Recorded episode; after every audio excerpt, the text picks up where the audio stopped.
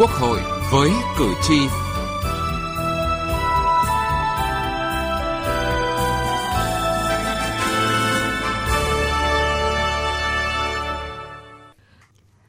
quý vị và các bạn. Thưa quý vị và các bạn, năng động, dám nghĩ, dám làm. Trong suốt quá trình hình thành và phát triển, Quốc hội đã ghi nhận nhiều dấu ấn của các đại biểu trẻ, đóng góp tích cực cho sự lớn mạnh của Quốc hội. Trải qua 14 nhiệm kỳ của Quốc hội, tỷ lệ đại biểu Quốc hội trẻ dưới 40 tuổi đạt trung bình khoảng 15%, trong đó có khóa 1 rất cao là 70,7%. Chuẩn bị cho cuộc bầu cử Quốc hội khóa 15, để số lượng và chất lượng đại biểu trẻ được nâng lên, cần có chính sách, cơ chế đặc thù nào để thu hút, trọng dụng nhiều hơn nữa những người trẻ có đủ đức và tài tham gia vào cơ quan dân cử. Chương trình Quốc hội với cử tri hôm nay đề cập nội dung này.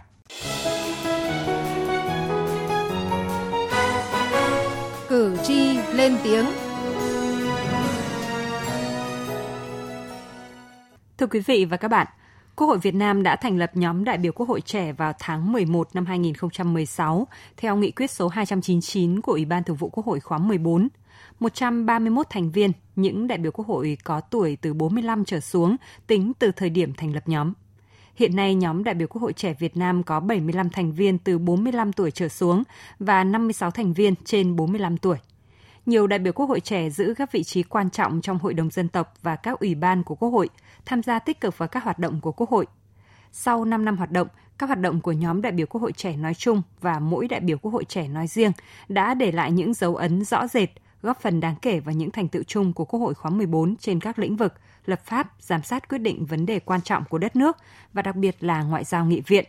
Nổi bật năm 2020, trong khuôn khổ Đại hội đồng IPA 41, Hội nghị nghị sĩ trẻ IPA, một sáng kiến của Việt Nam và lần đầu tiên một diễn đàn dành cho các nghị sĩ trẻ được tổ chức đã cho thấy vai trò của nghị sĩ trẻ luôn được đề cao. Một trong những thành công nổi bật trong hoạt động của các đại biểu Quốc hội trẻ là các góp ý vào Luật Thanh niên sửa đổi. Với quan điểm và góc nhìn mới mẻ trong suốt 5 năm qua, sự tham gia của các đại biểu Quốc hội trẻ trong các hoạt động của Quốc hội đã góp phần tích cực và sinh động vào hoạt động nghị trường, vào tiến trình đổi mới hoạt động của Quốc hội cũng như những thành tựu chung của Quốc hội. Anh Nguyễn Tiến Khôi ở Hai Bà Trưng, Hà Nội nhận xét: người trẻ là một trong những bộ phận quan trọng vì đó là lớp kế cận, là những người tương lai sẽ kế thừa và phát huy những cái chính sách này và cũng là những người, một bộ phận đông đảo, những người được ảnh hưởng trực tiếp bởi những chính sách này. Và những người trẻ hiện nay thì theo em thấy là đang ngày càng có ý thức hơn trong việc thực thi và xây dựng pháp luật để Việt Nam ngày càng phát triển. Chủ tịch Hồ Chí Minh đã từng nói, thanh niên là giường cột nước nhà, chủ nhân tương lai của đất nước. Đâu cần thanh niên có, đâu khó có thanh niên. Nước nhà thịnh hay suy, yếu hay mạnh một phần lớn là do các thanh niên. Điều đó cho thấy người trẻ có vai trò quan trọng và phải là những người tham gia xây dựng thực thi chính sách cho chính mình. Người trẻ đóng góp một vai trò không nhỏ đối với việc xây dựng chính sách pháp luật. Người trẻ bây giờ đồng thời cũng là một người có thể là bày tỏ ý kiến của mình. Nó là một nguồn ý kiến khách quan để dành cho việc xây dựng pháp luật. Khi ở trong tuổi trẻ thì đó là cái độ tuổi mà tất cả mọi mặt về thể lực, trí tuệ của họ được phát triển nhiều nhất. Vậy nên họ cũng là một trong những nhân tố quan trọng nhất trong cái việc đóng góp xây dựng chính sách, pháp luật, bởi vì họ có thể là người phản ánh được nhu cầu mới của xã hội và pháp luật thì luôn luôn phải thay đổi, luôn luôn phải vận động phát triển. Rõ ràng, đại biểu trẻ đã cho thấy sự chủ động phát huy vai trò xung kích của mình trong các lĩnh vực, đặc biệt là tham gia xây dựng chính sách pháp luật. Từ nghị trường đến cuộc sống. Thưa quý vị và các bạn, trong nhiệm kỳ Quốc hội khóa 14 có khoảng 26% tỷ lệ đại biểu trẻ. Hình ảnh những đại biểu trẻ trong nhiệm kỳ Quốc hội là những hình ảnh đẹp, những hình ảnh được cử tri ghi nhận. Theo đại biểu Hoàng Đức Thắng, đoàn đại biểu Quốc hội tỉnh Quảng Trị, từ trải nghiệm của cá nhân, ông đã chứng kiến nhiều đại biểu Quốc hội trẻ đã trưởng thành rất nhanh qua từng phiên họp của Quốc hội khóa 14. Đây cũng là một trong những điều kiện để nhiệm kỳ tới, chúng ta đủ tự tin để tăng cường thêm lực lượng các đại biểu Quốc hội trẻ. Tôi cũng rất là ấn tượng là các vị đại biểu Quốc hội trẻ tuổi thì nó đã thể hiện cái tinh thần hăng hái của mình, cái nhiệt tình của mình và tiếp cận cũng rất là nhanh. Cho nên là một số đại biểu trẻ thì ở những kỳ đầu thì có những cái lúng túng, có những cái bỡ ngỡ, nhưng mà chỉ cần qua 1-2 kỳ họp thì các bạn đã thể hiện một sự trưởng thành và thể hiện một cái trách nhiệm xã hội tốt ở trong các sinh hoạt của Quốc hội. Để có kết quả đó, có thể khẳng định môi trường làm việc tại nghị trường Quốc hội, diễn đàn Quốc hội đã mang lại nhiều trải nghiệm, cơ hội tích lũy và trưởng thành cho những đại biểu trẻ như đại biểu Tôn Ngọc Hạnh, đoàn đại biểu Quốc hội tỉnh Bình Phước. Qua một nhiệm kỳ thì cũng khẳng định được cái vị trí của mình, cũng khẳng định được cái khả năng và cũng như cái năng lực của các đại biểu trẻ đã tham gia một cách hết tinh thần trách nhiệm cao nhất. Và qua một cái nhiệm kỳ tham gia hoạt động như vậy thì các đại biểu trẻ cũng rút ra kinh nghiệm cho bản thân mình và trưởng thành hơn rất nhiều. Đại biểu Hà Thị Lan, đoàn đại biểu Quốc hội tỉnh Bắc Giang cho rằng, với thế mạnh là năng động, nhiều đại biểu trẻ đã thể hiện được bản lĩnh trên nghị trường với những ý kiến phát biểu sắc sảo. Qua học hỏi kinh nghiệm từ những người đi trước, qua các chuyến đi thực tế, lắng nghe ý kiến của cử tri, các đại biểu trẻ đã trưởng thành rất nhanh. Với cái sự học hỏi từ các thế hệ đi trước thì các đại biểu tiếp cận cũng rất là nhanh, và trong đó thì cũng có những tham gia phát biểu và những chính kiến tại nghị trường, cũng như là có những cái chất vấn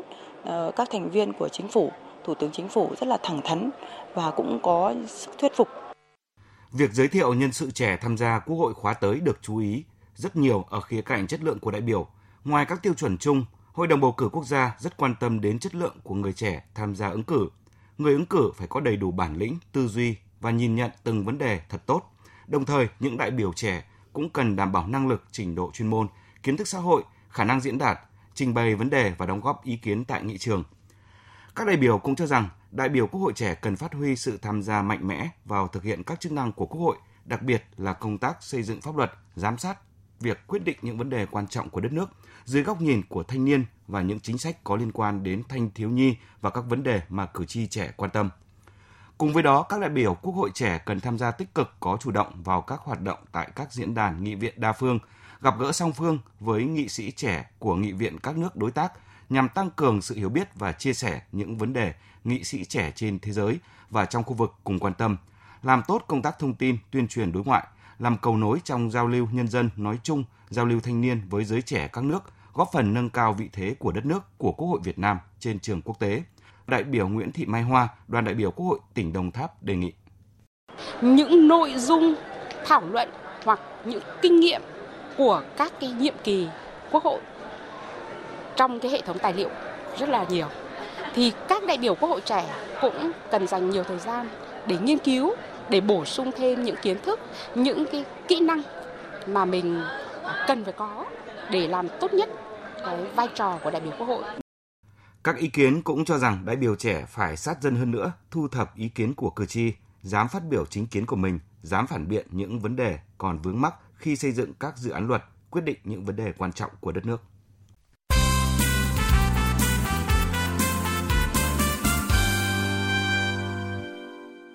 Thưa quý vị và các bạn, chuẩn bị cho cuộc bầu cử Quốc hội khóa 15, để số lượng và chất lượng đại biểu trẻ được nâng cao, cần có chính sách, cơ chế nào để thu hút,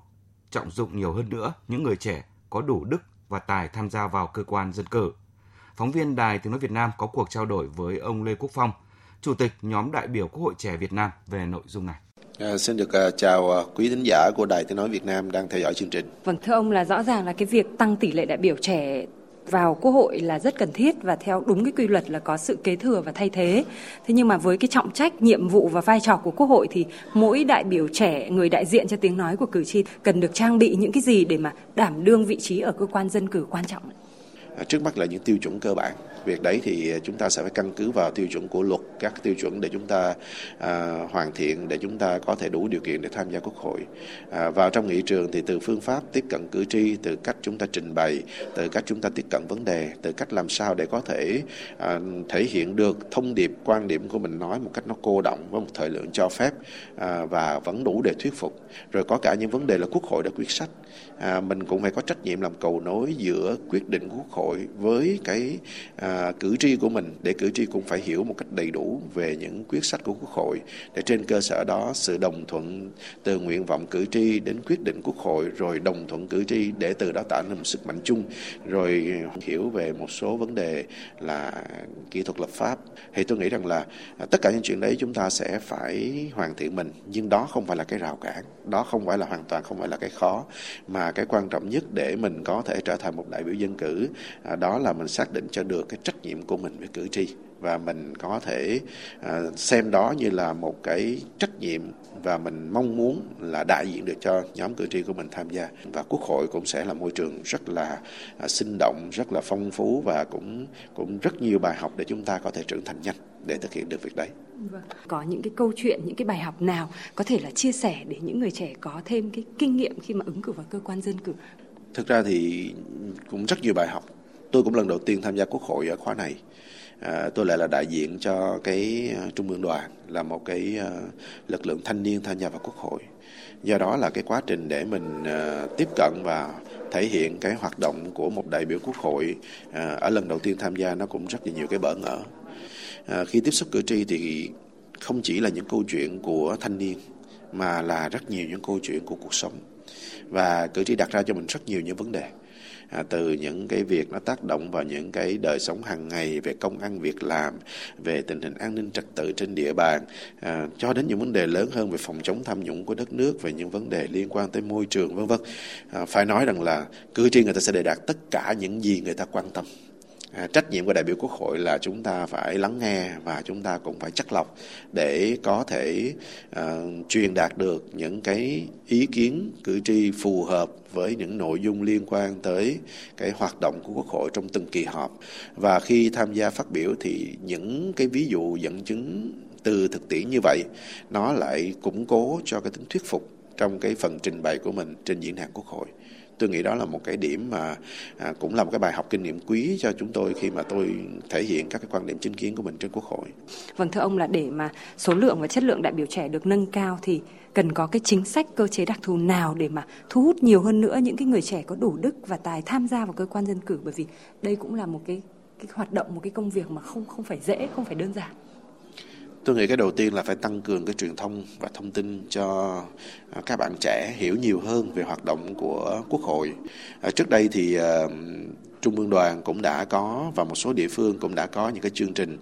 để chúng tôi tạo điều kiện cho các bạn trẻ có thể tập sự, có thể thử làm các cái đại biểu của dân cử. Ví dụ như tại thành phố Hồ Chí Minh thì có cái chương trình là Hội đồng dân trẻ. Coi như là các bạn thanh niên, các bạn sinh viên sẽ nhập vai đầy đủ từ chủ tịch hội đồng cho đến các bạn là đại biểu, và thực hiện một cái kỳ họp chuyên đề với những cái nội dung hết sức là cụ thể gắn với cái sự quan tâm, và các bạn vận hành một khóa họp, một cái kỳ họp giống y như là các quy định của một kỳ họp hội đồng dân của cấp tỉnh. Đó cũng là một cách tập dượt. Hay như là ở Trung ương thì tôi biết rằng là Đại học Quốc gia Hà Nội rồi Trung ương đoàn, thành đoàn cũng đã có phối hợp làm cái chương trình Quốc hội trẻ. Và hiện nay tôi thấy là Quốc hội cũng đã rất là mở trong cái chuyện là có thể cho phép một số phiên họp có những được tham gia quan sát để tìm hiểu các hoạt động của Quốc hội. Đây cũng là một cái hình thức rất là hay để cái cảm nhận về cái không khí nghị trường, và có nuôi dưỡng một cái sự quan tâm nhất định, rồi từ đó tìm hiểu và đam mê thì có thể sẽ có được những cái đại biểu tham gia. Và cái quan trọng nhất là trong cái việc lựa chọn các cái đại biểu để giới thiệu tham gia thì làm sao để chúng ta có thể giúp cho các cái đại biểu, những bạn trẻ đó, có khả năng, có điều kiện, người ta có thể thấy được là cái sự đóng góp của mình thông qua những cái hoạt động đại biểu của hội trẻ trước đây là thực sự có giá trị, và đó không phải là một cái lĩnh vực mà mình không thể không tham gia. Và với những bạn đã được các đơn vị đề cử, giới thiệu ứng cử thì tôi cũng mong các bạn là phải chuẩn bị chu đáo, xem đó như là một cái công việc mình phải dành tâm huyết, sức lực của mình ngay từ cái chương trình hành động của mình. Và khi chúng ta trở thành đại biểu Quốc hội, chúng ta cũng sẽ có những định hướng cơ bản để đeo đuổi những vấn đề và những cái nội dung mà chúng ta đã xác định từ đầu. Tôi tin là với cái sự chuẩn bị như vậy và yếu tố tự thân của các bạn thì chắc chắn là sẽ có nhiều bạn có thể trở thành đại biểu Quốc hội. Vâng ạ, xin trân trọng cảm ơn ông Lê Quốc Phong, Ủy viên Trung ương Đảng, Bí thư Tỉnh ủy Đồng Tháp, Chủ tịch nhóm đại biểu Quốc hội trẻ Việt Nam đã tham gia chương trình hôm nay. Hỏi đáp về bầu cử. Hỏi đáp về bầu cử.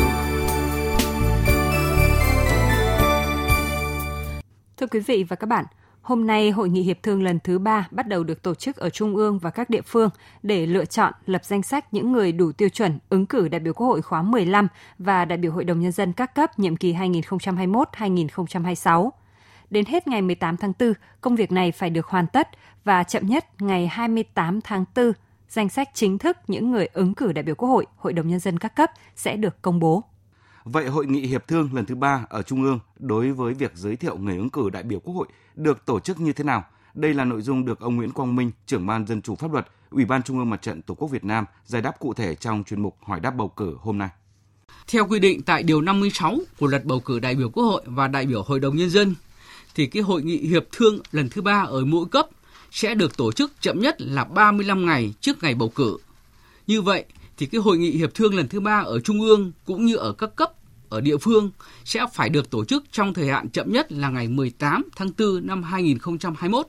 Theo dự kiến hiện nay, hội nghị hiệp thương lần thứ 3 ở Trung ương do Đoàn Chủ tịch Ủy ban Trung ương Mặt trận Tổ quốc Việt Nam triệu tập chủ trì sẽ được tổ chức trong khoảng thời gian từ ngày 14 tháng 4 năm 2021 đến ngày 18 tháng 4 năm 2021. Về thành phần tham dự hội nghị hiệp thương lần thứ 3 này thì cũng tương tự như tại hai cái hội nghị hiệp thương lần trước mà chúng ta đã tổ chức, thì bao gồm là các vị trong Đoàn Chủ tịch Ủy ban Trung ương Mặt trận Tổ quốc Việt Nam và đại diện ban lãnh đạo của các tổ chức thành viên của mặt trận ở Trung ương. Thì ngoài ra thì đại diện Hội đồng Bầu cử Quốc gia, đại diện Ủy ban Thường vụ Quốc hội, đại diện Chính phủ và đại diện một số cơ quan hữu quan được mời tham dự cái hội nghị này. Về nội dung và mục đích của hội nghị hiệp thương lần thứ 3 là để lựa chọn lập danh sách những người đủ tiêu chuẩn ứng cử đại biểu Quốc hội ở Trung ương. Thủ tục tổ chức hội nghị hiệp thương lần thứ 3 ở Trung ương thì được thực hiện như sau. Đoàn Chủ tịch Ủy ban Trung ương Mặt trận Tổ quốc Việt Nam báo cáo về tình hình, kết quả tổ chức lấy ý kiến, nhận xét và sự tín nhiệm của cử tri nơi công tác, nơi cư trú đối với những người ứng cử. Trong đó nêu rõ những trường hợp cần xem xét do có vụ việc cử tri nêu và danh sách người được dự kiến giới thiệu ứng cử đại biểu Quốc hội. Những trường hợp người ứng cử không đạt sự tín nhiệm của trên 50% tổng số cử tri tham dự tại hội nghị cử tri nơi cư trú thì sẽ không được đưa vào danh sách giới thiệu tại hội nghị hiệp thương lần thứ 3, trừ trường hợp đặc biệt cần báo cáo rõ để hội nghị hiệp thương xem xét quyết định. Cái nội dung này là một trong những cái quy định rất mới của pháp luật và lần đầu tiên được thực hiện tại cái cuộc bầu cử năm nay.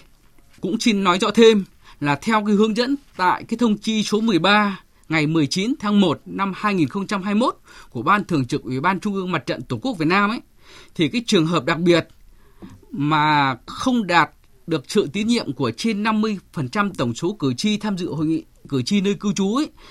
được xác định đó là những người mà có đủ điều kiện tiêu chuẩn dự kiến giới thiệu ứng cử đại biểu Quốc hội, đại biểu Hội đồng Nhân dân, nhưng do điều kiện công tác đặc thù, ít có điều kiện tiếp xúc với cử tri và nhân dân ở nơi cư trú nên không đạt được trên 50% tổng số phiếu tín nhiệm của cử tri tại hội nghị cử tri nơi cư trú.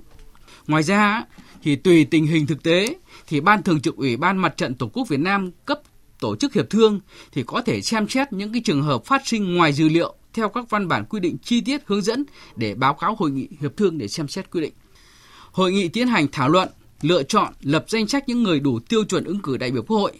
Nếu không thỏa thuận được thì hội nghị quyết định biểu quyết bằng hình thức giơ tay hoặc bỏ phiếu kín. Hội nghị cử tổ kiểm phiếu gồm từ 3 đến 5 người để kiểm đếm số biểu quyết theo hình thức giơ tay hoặc số phiếu đã được bỏ.